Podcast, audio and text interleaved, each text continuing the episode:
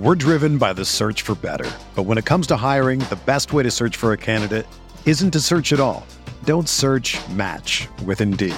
Indeed is your matching and hiring platform with over 350 million global monthly visitors, according to Indeed data, and a matching engine that helps you find quality candidates fast. Ditch the busy work. Use Indeed for scheduling, screening, and messaging so you can connect with candidates faster. Leveraging over 140 million qualifications and preferences every day, Indeed's matching engine is constantly learning from your preferences, so the more you use Indeed, the better it gets. Join more than 3.5 million businesses worldwide that use Indeed to hire great talent fast. And listeners of this show will get a $75 sponsored job credit to get your jobs more visibility at Indeed.com slash BlueWire. Just go to Indeed.com slash BlueWire right now and support our show by saying that you heard about Indeed on this podcast. That's Indeed.com slash BlueWire. Terms and conditions apply. Need to hire? You need Indeed.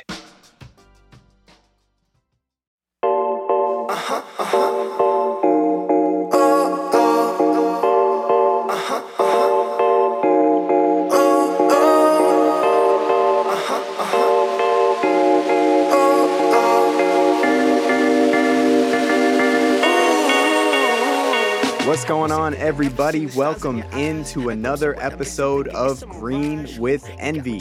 Today, we are without our normal co host, uh, Will Weir. So, hopefully, this episode has a better feel than a Celtics broadcast that uh, doesn't have Mike Gorman or Sean Grande. uh, per usual, I am joined by my podcasting cousin, Adam Taylor. But today, we are so lucky to welcome in one of my favorite Celtics analysts, NBC Sports Boston Boston Celtics insider, and as my girlfriend calls him, that one guy with the hair, Chris Forsberg. welcome to the show.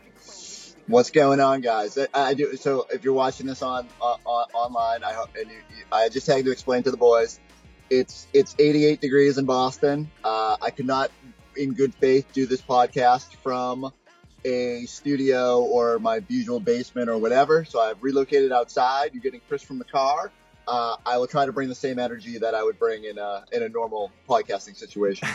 well, speaking of, um, go, go ahead, Adam. I was just gonna say I'm all here for Chris from the car with the sunglasses and everything, man. Right, I, and I'm and I'm now I'm realizing they're mirrored too, so you're just gonna see like any notifications that pop up on my phone. So uh, ho- hopefully no one sends me anything too uh, too too too juicy. Well, now we'll know if you're paying attention or not. so true. uh, speaking of energy, though, man, so you you are the second uh, NBC Sports Studio Ooh. host that has been on the show. We've actually had your girl Amina Smith on the show nice. three different times. Wow! Uh, so she's always had a really good time on the show. Um, Adam hasn't been part of those shows, so I don't know if it's a will thing, if it's a me thing. But now we got you on the show, so I want to start this conversation just very quickly, giving a quick shout to Amina. And I was just wondering if you could uh, just speak to your relationship with Amina and uh, just answer this one question for me. What is one thing that Amina has brought to the broadcast that you can't find anywhere else?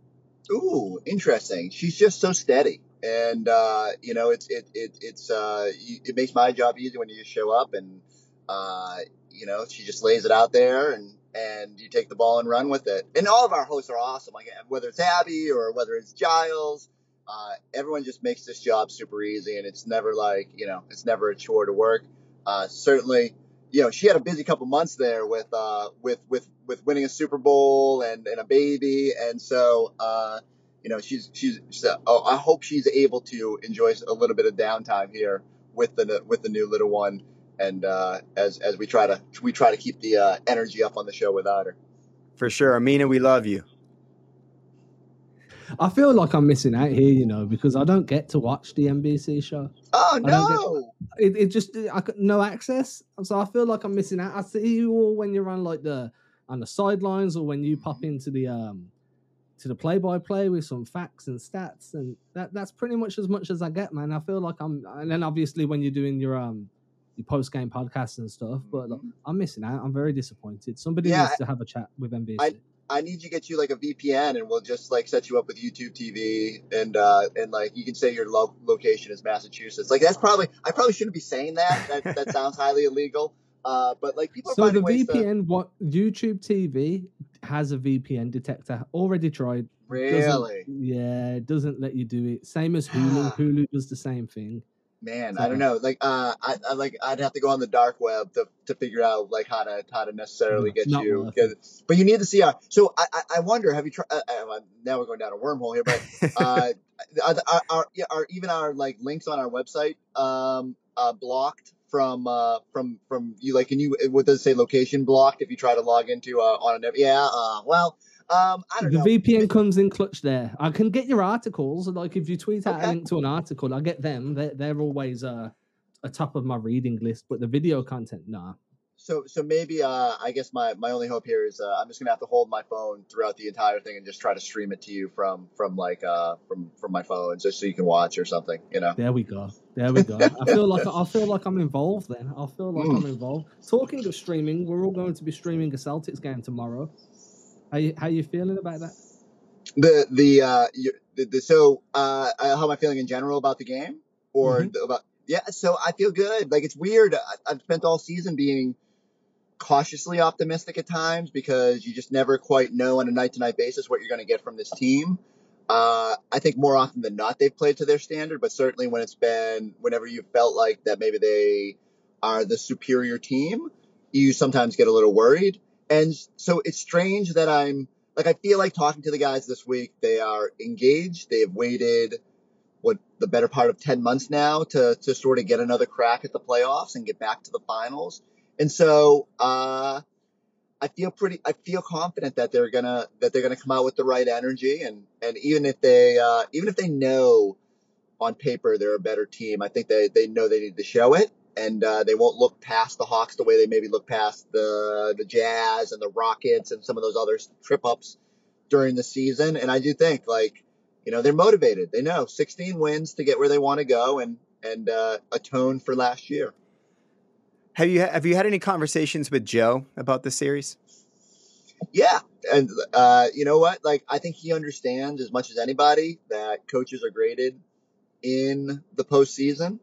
That you know you can be a great regular season coach, but if you can't get it done at the biggest level, look, everyone here loves Doc Rivers, but you know, I'm sure the Clippers and and and, and Philadelphia fans feel a certain way about not getting over those humps, and uh, you got to prove that you're you can thrive on that stage. And so Joe, despite all the successes of the regular season, kind of has to reprove himself.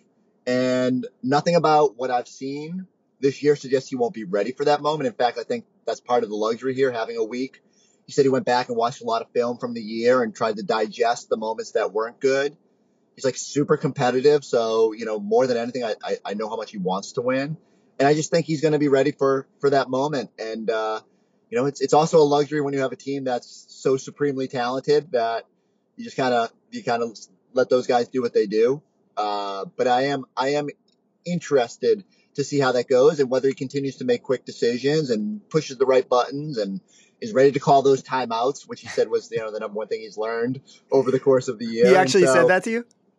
yeah, well, I mean, he said it to all of us. He was, uh, he was. I think it was the last game of the season. They said what? It was a very general question, and someone said, you know, what, what have you, what is your biggest, what is the biggest thing you've learned this year? And he, did, he didn't even elaborate on. it, Just said, you know, calling timeouts, and uh, because he knows, we busted his chops throughout the year about it, and uh, he certainly got better at it. By the end of the year, there were games where we're like, oh my god, he just used all of his timeouts uh, in a quarter or half or whatever the situation may be.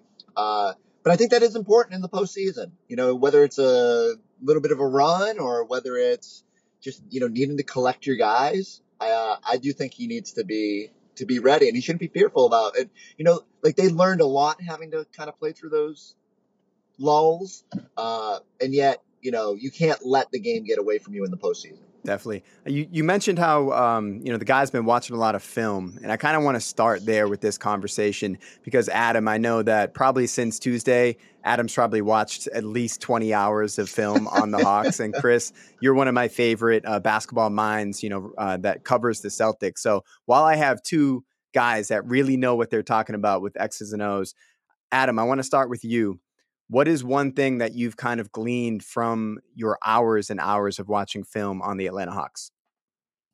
Send Smalls at Clint Capela early and often and try and get pickup points around that mid post area to keep him away from the glass.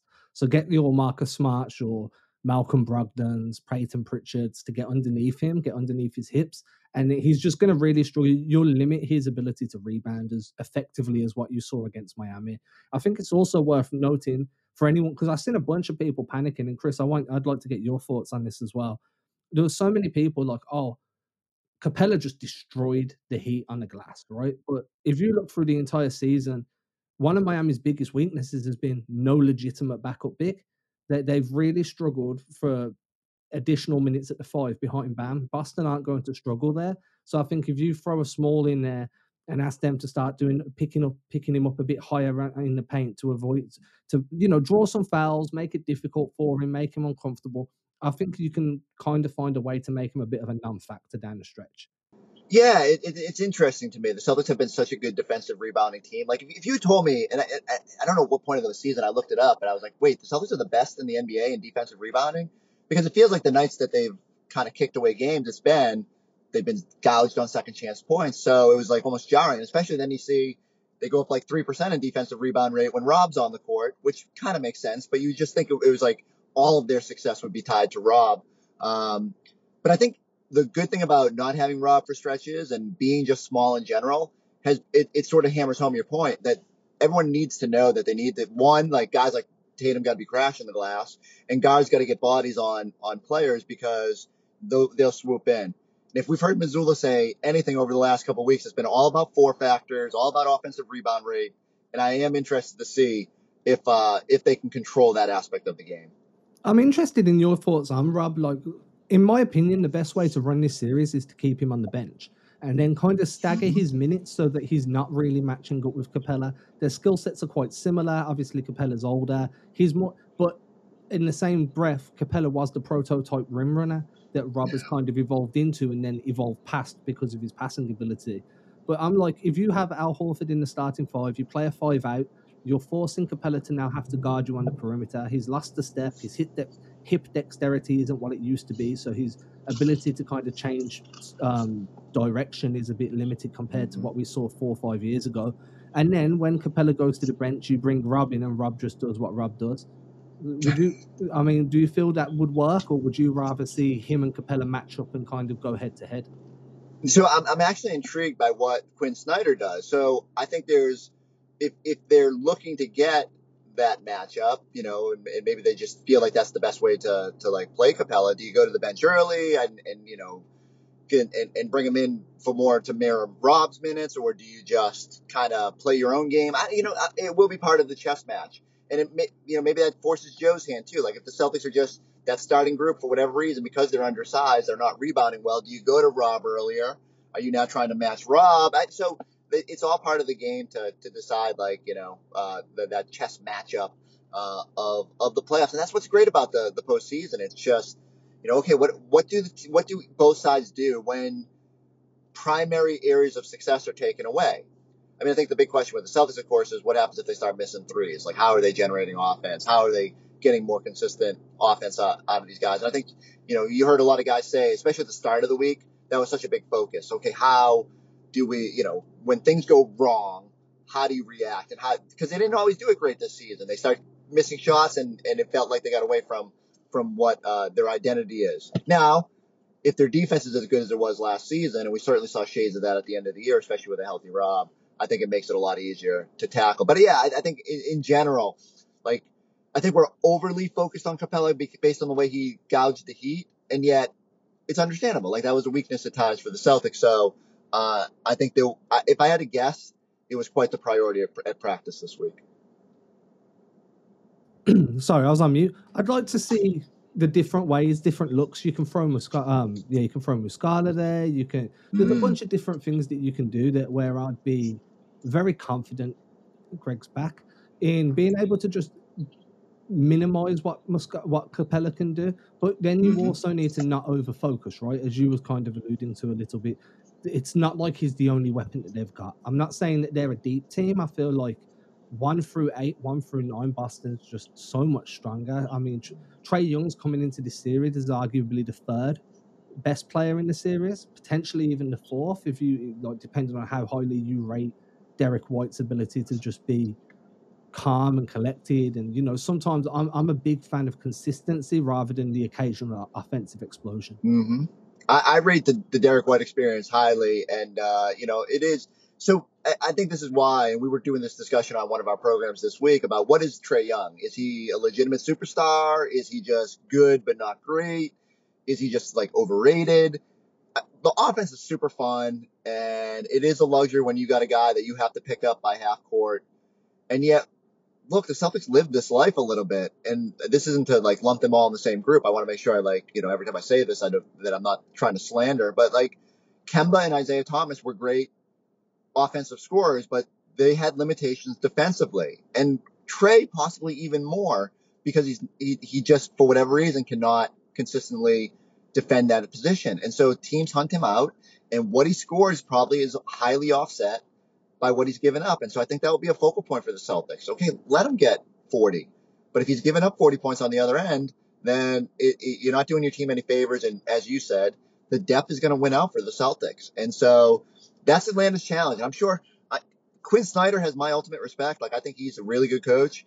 But I got to think he looks at his personality. He's like, how the heck do we defend at a level to win against a team like Boston? Because the Celtics should score a lot of points against this team. And Quin's got to figure out a way that Atlanta can at least give itself a chance to compete uh, without having to score 125 points against the second best defense in the NBA. You mentioned how everyone can hunt Trae. So this is a really interesting point to me that I think has become a bit of a talking point, right? So you, you, you're going to hunt Trae, you're going to get your points back. If he scores three, you're going to at least get two, depending on what action Joe decides to run in that moment or however the Celtics flow into the offense. But another guy that everybody seems to hunt is Sam Hauser, right? Like, and mm. it's to their detriment because it takes them out of what it takes the opponent opposing team out of what they're trying to do. They often kind of bog down trying running screen after screen to get Hauser, and then he's not really a turnstile. He's not like Trae Young, where you are going to blow by him every time, and he's not going to give hundred percent defensively. Sam Hauser actually competes defensively, and I feel like this series, with how Sam's done against Atlanta through the last through the regular season over those three games, do you think he's coming into this with a bit of an advantage over Grant Williams? We're driven by the search for better, but when it comes to hiring, the best way to search for a candidate isn't to search at all. Don't search. Match with Indeed. Indeed is your matching and hiring platform with over 350 million global monthly visitors, according to Indeed data and a matching engine that helps you find quality candidates fast. Ditch the busy work. Use Indeed for scheduling, screening, and messaging so you can connect with candidates faster. Leveraging over 140 million qualifications and preferences every day, Indeed's matching engine is constantly learning from your preferences, so the more you use Indeed, the better it gets. Join more than 3.5 million businesses worldwide that use Indeed to hire great talent fast. And listeners of this show will get a $75 sponsored job credit to get your jobs more visibility at Indeed.com slash BlueWire. Just go to Indeed.com slash BlueWire right now and support our show by saying that you heard about Indeed on this podcast. That's Indeed.com slash BlueWire. Terms and conditions apply. Need to hire? You need Indeed. All right. Well, first off, I was midway through answering your question, Adam, and uh, my phone just turned completely, completely dark. And I, I was like, "Wow, what's happening?" And uh, I realized my desire to see the sunshine had caused my iPhone to overheat, and I got the temperature warning message. And as such, I have now relocated to the garage that I was trying desperately to avoid at work uh, to finish this podcast taping. But you were asking about Sam Hauser and his potential to play, and uh, I was saying that I am hopeful that Grant Williams can tap into what made him so impactful a year ago. And as much as it's been a little bit of a maddening season for Grant, I think we all know that when he puts defense as a priority, when he is taking open three point shots and connecting at a high rate, he can be super impactful. And he doesn't really have to step too far outside of that. And it's great that he's kind of learned to put the ball on the floor but this stage of the of, of the year, I just want to see him thrive in what he's good at. And so if he does that, and then maybe you know it'll be harder for Sam Hauser and Muscala and all those sort of guys to see the floor. But to to be fair, Hauser was great in the the final stretch of the season. The on-off splits when he's out there have been great. And so uh, I do hope that they try to carve out a little bit of time for him because when points are at a premium in the playoffs, Hauser's a guy that can make it a lot easier on your offense. And so uh, if if he's got it going, then I would I would absolutely advise that they uh, they try to ride that. Yeah, I think with, that. Oh, sorry. Go ahead, Greg. Uh, hey, man, I haven't had a chance to say anything on this, so I just want to jump in real quick um, with Grant, like he's one of those guys that I think when he's playing at his best, like the best Grant Williams we can ever think of, I think no matter what, he should be in the lineup over Sam Hauser, right? If he's reaching that potential. But this year, Grant has been kind of one of those guys where I kind of see him getting pushed to the, oh, if the matchup is right, Grant Williams can play, right? So is there anything in this Hawks team that you see, and this is for Adam or mm. Chris, that's like if Grant's even if he's not playing his best, the matchup will dictate that Grant Williams should be on the floor, or is the matchup actually dictating that it should be Sam? I'll defer to Chris. I was gonna I'll defer to you. Um my my two cents here is, and I've said this kind of leading into the question, Hauser comes in with a body of work this season against Atlanta where he's found success every time. Whereas Grant for me, I don't think Grant is a situational guy. I think that he can give you good value everywhere. But the Grant Williams we saw to start the year, where there was improvements in his after dribble game, he was making better reads uh, offensively in terms of passing, knowing when to attack, knowing when to defer. His post up game was looking better as well. That Grant kind of evaporated after the All Star break. And that was partly due to injury. I think there was a bit of a confidence crisis there. Whereas Hauser kind of came through that mid-season slump where he couldn't hit the ocean, and all of a sudden his confidence has grown. If you're coming into the playoffs, you need to ask yourself a question: Do we want to build Grant's confidence ahead of a potential series against Philadelphia, Milwaukee, and then whoever you're going to see in the finals? Or do you want to ride the hot hand in Hauser now and hope that Grant is able to kind of just switch it on when it's needed? I think going from that psychology type of standpoint will kind of show you a lot where Joe's mind is in the opening round.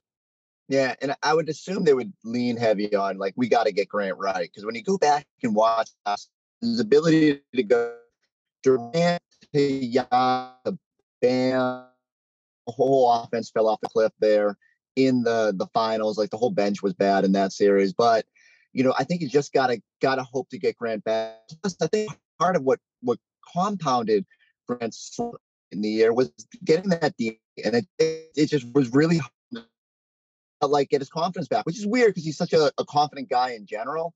Uh, but we know, like in sports especially, it, it just it matters, and so it's a lot easier for me to see a scenario where you play Grant, and if it's just for whatever reason doesn't work, or if he's not rebounding and he's getting taken advantage of there, you can easily go to Hauser. But you still need, you know, that it, you're still playing the big game and trying to figure out who your who your best rebounders are. Um, but I do think you start with Grant, and he's one of your eight, and then you find minutes for for Hauser. Yeah, because with Grant, like if you look at Puck's lineup, the two guys that you might say, oh, Grant could go in there if that guy gets hot, or like John Collins or DeAndre Hunter. But at the same time, it's like it's John Collins and DeAndre Hunter. Which I think like Jalen Johnson, I, I think could have a moment in this series. He reminds me of how I felt about Kessler Edwards a couple years ago, where I was like, I feel like the net should play Kessler Edwards more, right? And you and you see this year, like Kessler Edwards getting some run with Sacramento, so he's one of those guys that maybe he gets a gets a shot. But what I wanted to ask you real quick, and this is for both of you again, in turn, if you've already talked about this, well, I got kicked off of, StreamYard, let me know. But in your tape in your tape study, is there any scheme that you've seen in your tape study that you think the Celtics will actually struggle to contain with the Atlanta Hawks? Ah, I just don't know. I mean, I, feel like you can get them out of their offense very quickly if you trap Trae and like force the others to beat you. And on like the other side, I just as much as they have that length, they really didn't bother Jayson and Jaylen in that last visit to Atlanta. And I don't know what they can do and what they can dream up where the Celtics can't just move the ball, hunt Trae a little bit. And now Adam brought up a good point earlier. Like you can't, in the much of the same way that teams take themselves out of their offense trying to hunt Sam Hauser, Celtics can't get overly worked up trying to take advantage of the Trae matchup. And because if they do, then they're going to devolve to isolation. And we know that's the worst version of the Celtics. But if they're just making the right play and they know that's a, a spot that they can start the attack with, I don't know how Atlanta necessarily combats it unless their wings just play out of their mind, their best basketball of the year. And I, even then, I mean, Jayson and Jaylen, I can't imagine they're, they're going to be able to to, to to, to sort of turn both of them off, turn that faucet off. And I mean, we what we've seen teams have success with is throwing junky zones at them and trying to just kind of mess the game that way. And I think Joe's ready for that too because late in the season, Toronto did a little bit of it, and uh, I I just feel like they've really been well prepared for pretty much everything that they're going to they could possibly see in this first round. I think the only thing I'd add there, because I, I agree with everything Chris has said, is it's hard to know what they're going to do because Quin Snyder's been in charge for like Mm. 25 games. Like Mhm. he's still learning his roster. He hasn't had chance to implement his system yet, his schemes. So a lot of what they've been doing is what they were doing throughout the season, and then Quin's just started slowly adding little tweaks here and there to Im- get his input and his brand of basketball. What we see in the playoffs is going to be maybe a hybrid between what they were running under Nate McMillan and now what Quin Snyder wants them to do. So the film stood when you're diving into the film, it's really difficult because your sample size is so small compared to what it would be if they were facing Mm. Miami or if they do face Philadelphia, where it's been the same coaching staff all season. It's just it for me, it just makes things a little bit more difficult to read because you just don't know what Quin Snyder's got up his sleeve. Yeah, and I think the coaching conversation is probably um, one of the conversations that's going to loom large throughout this series. Right? Is like everyone's expecting the Celtics to win. Let's let's just be honest there. But if there is an advantage that the Hawks have, like Quin Snyder has much a deeper resume than Joe Mazzulla does. Um, but I, I want to pivot real quick to ta- talk a little bit about individual battles um, to watch in this series because I think there are some fun ones. The first one I want to start with, though, um, we don't have to spend a lot of time on this because I think this is like the the low hanging fruit here. Marcus Smart and Trae Young. Do you think Mm. that this is going to be solely on Marcus, or is this a team effort to shut down Trae? No, I think it, it, again, anytime you have a scorer like that, it has to be a group effort. But I, I and I keep saying this that there's no if if you're worried about the team lacking focus, all you need to do is remember is Marcus got kicked in the junk by Trae Young last time they were down in Atlanta, and I think that goes a long way towards making you a, a little bit more focused the next time you're going up against them in a real game. Uh, I asked Marcus today. We got to sit down with him, and I was saying, like, does that does does that play in it at all? And he downplayed it but we know Marcus, and we know Marcus has a has a long memory with the with those sort of moments. And uh, the one thing I thought was refreshing was that he admitted, you know, and he said it previously this season that he just hasn't played to the level that he's done in the past, and clearly not the defensive player of the year level that we saw last year. And he admitted it's just confluence of everything, a little bit of injuries, a little bit of just the like the the everything going on in the season, like personal life, everything going on. But uh, he kind of ended it with, but it's the playoffs and I'm going to go up a level. And when Marcus Smart says that, that's you, you sort of buy in that it's going to happen. And, uh, you know, poor Trae Young could be the, the, the brunt of, of Marcus Smart's frustration with, with anyone who thought maybe his, uh, I don't think anyone thought his defense slipped, but clearly wasn't as impactful as last year.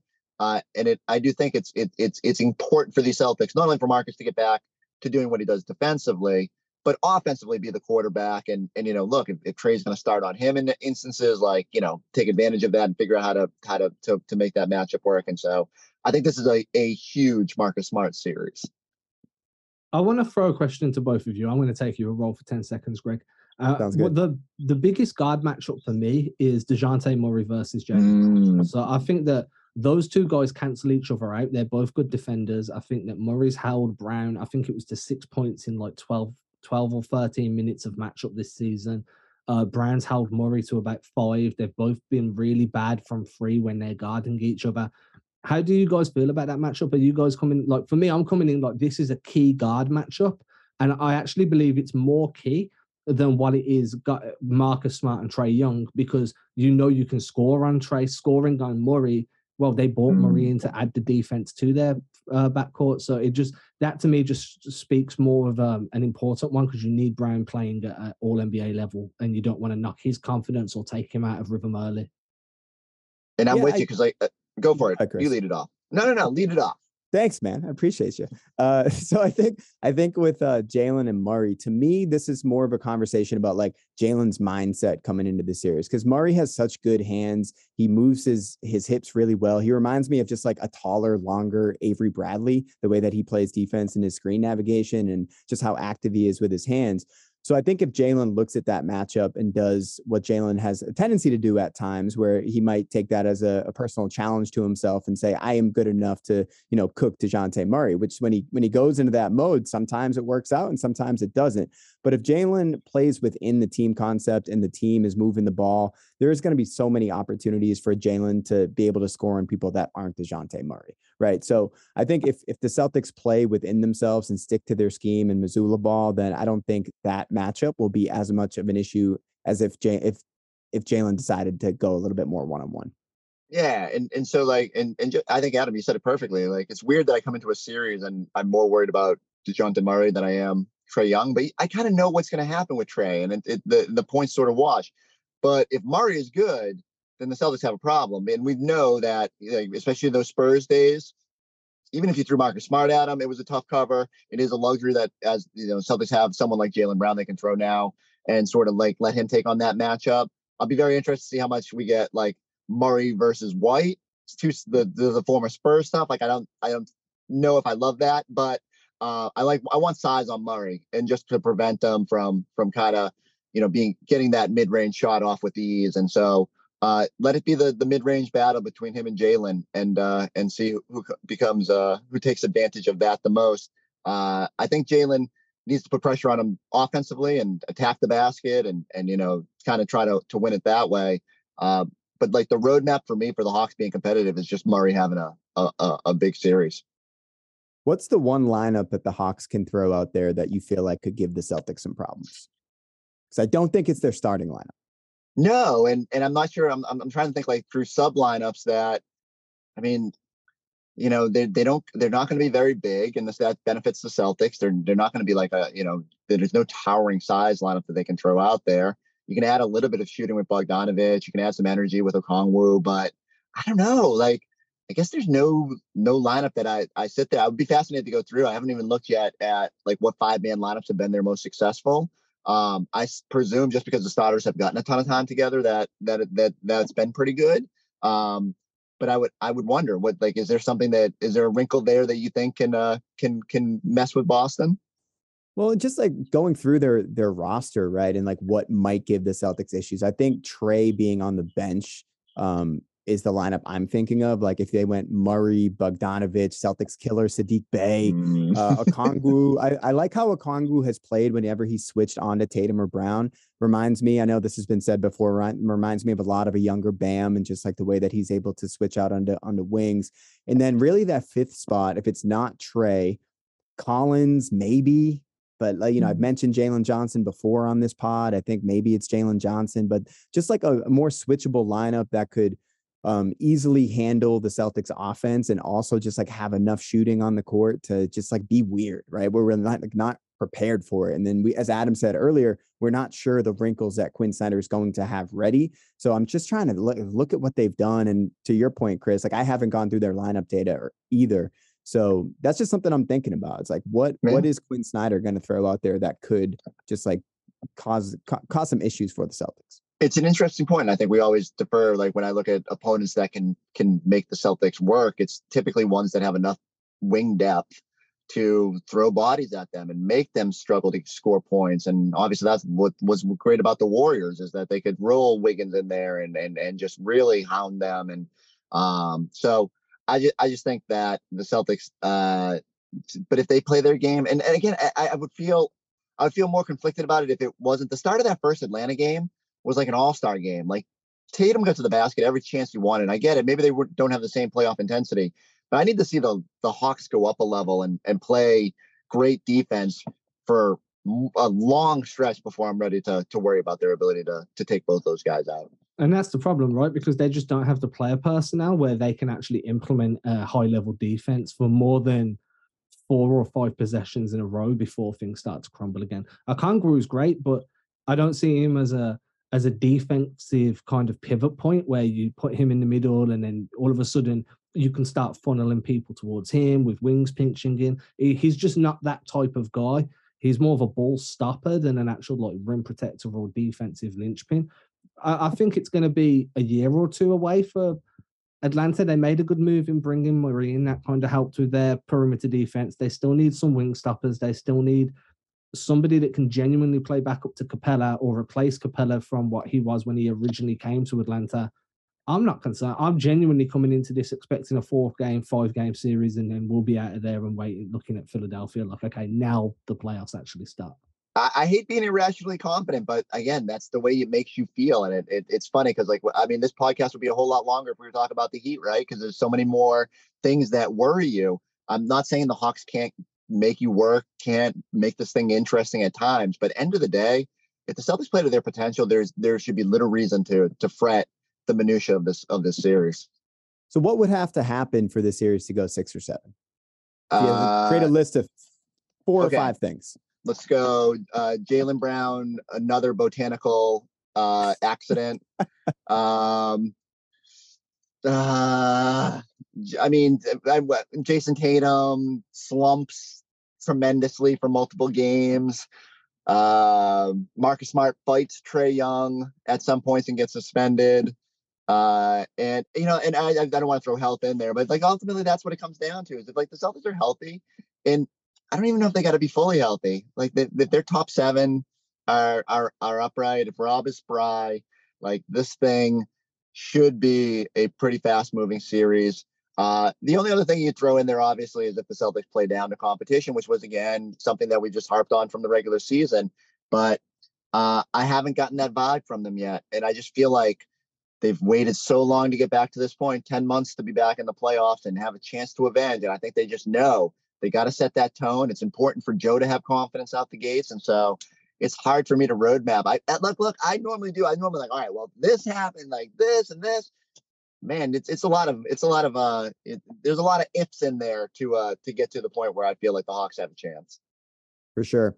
And before we get you out of here, Chris, because I know you got to run, uh, just looking at the rest of the Eastern Conference, uh, what are your predictions? Bucks versus whoever they end up uh, playing, Sixers, Nets, and Cavs, Knicks. Yeah. So I think the Bucks roll straight through to the to the to the Eastern Conference Finals. I hope that whoever does emerge from Cavaliers, Knicks, and I think I still skew Cavs. Like I think Donovan Mitchell's going to be the typical playoff killer that he is, and we'll find a way to outlast that Knicks team. And even though the Cavs are still relatively young and have been inconsistent at times, I think their size will help negate some of what the the Knicks do well and take Randle out a little bit. So. I, I hope the Cavs win there, and I hope they find a way to push the Bucks a little bit, just to just so that the, the Bucks just don't steamroll through this thing. And you know, I, already have my friends are saying, well, you know, if the Bulls get through, could they be a, a thorn for the for for uh for uh Milwaukee in round one, or or could Miami find something? Yeah, you can cross your fingers, but I wasn't very bullish on the on, on the Heat being particularly difficult for the Celtics either. So I can't sit here and say I think they're going to necessarily push uh push them. And I think Philly obviously rolls based on just the the Nets just aren't going to be ready for that for that stage uh, yet, even though I like their young pieces. And uh, then it will come down to like how many games does Embiid be great in round two, and will dictate how long that series goes. But I feel pretty good about the Celtics' chances. I mean, they were down two starters, and Embiid went for 50 points, and they still nearly won that game, or at least had a shot to to get it at the end. So uh, I'm pretty bullish on the Celtics. So my eyes just naturally go to Celtics Bucks, and uh, I'm gonna admit, like, I would be kind of disappointed if we don't get it because it just feels like this is how it has to end. If this is how it has to get to in the East. I just want to, yeah, I just want to end this with something fun. So, um, But We this all hasn't know- been fun. yeah, Have we yeah, not had enough oh, fun? I mean, don't make me sound bad. I didn't mean it like that.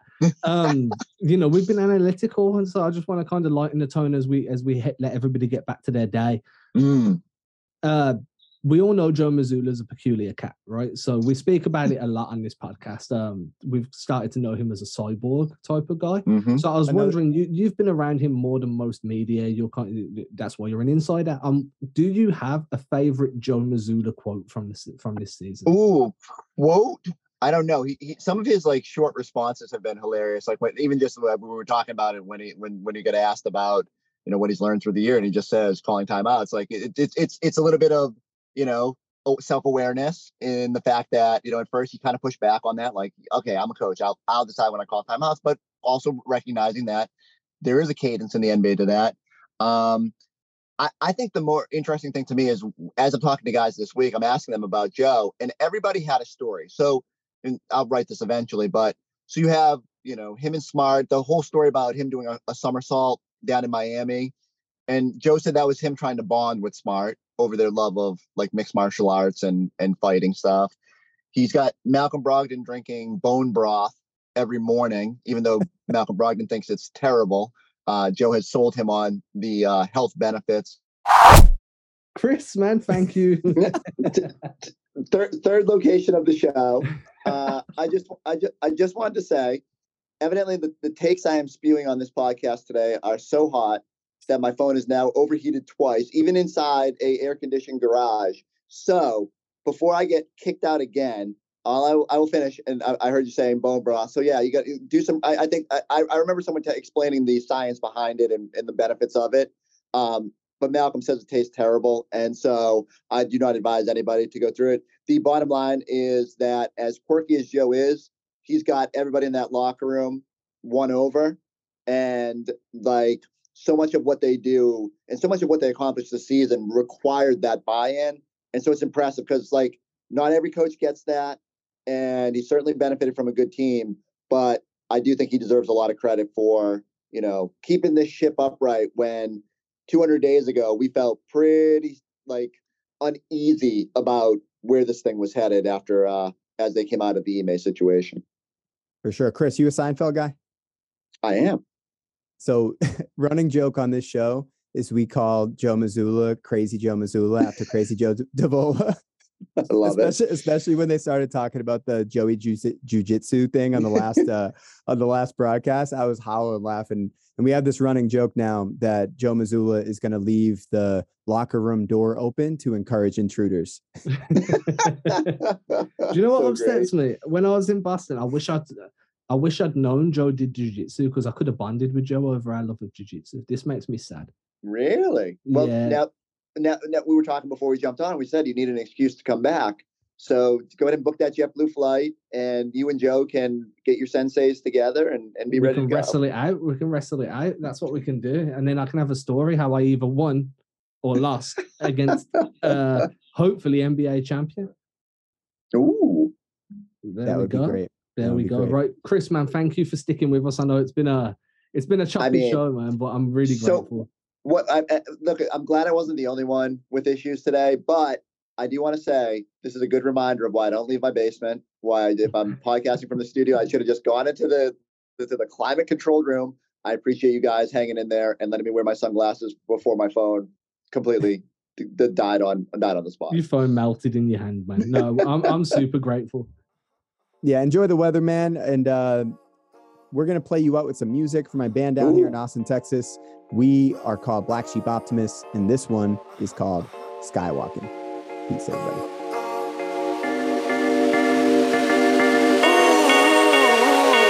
I wish it that I never seen the stars in your eyes. A glimpse of what I'm missing, thinking it's a mirage. Ooh, you got me tripping and it's hard to describe. But I stay for a minute cause I'm digging the vibe. I like the way you're looking at the look in my eyes. Don't be catching feelings when it's only a vibe. Don't know what the deal is, I'm a typical guy. You know, the one thing different is the state of your mind. I'm like, oh my, my, someone throw me a rope. I'm getting too damn high, didn't know I could float.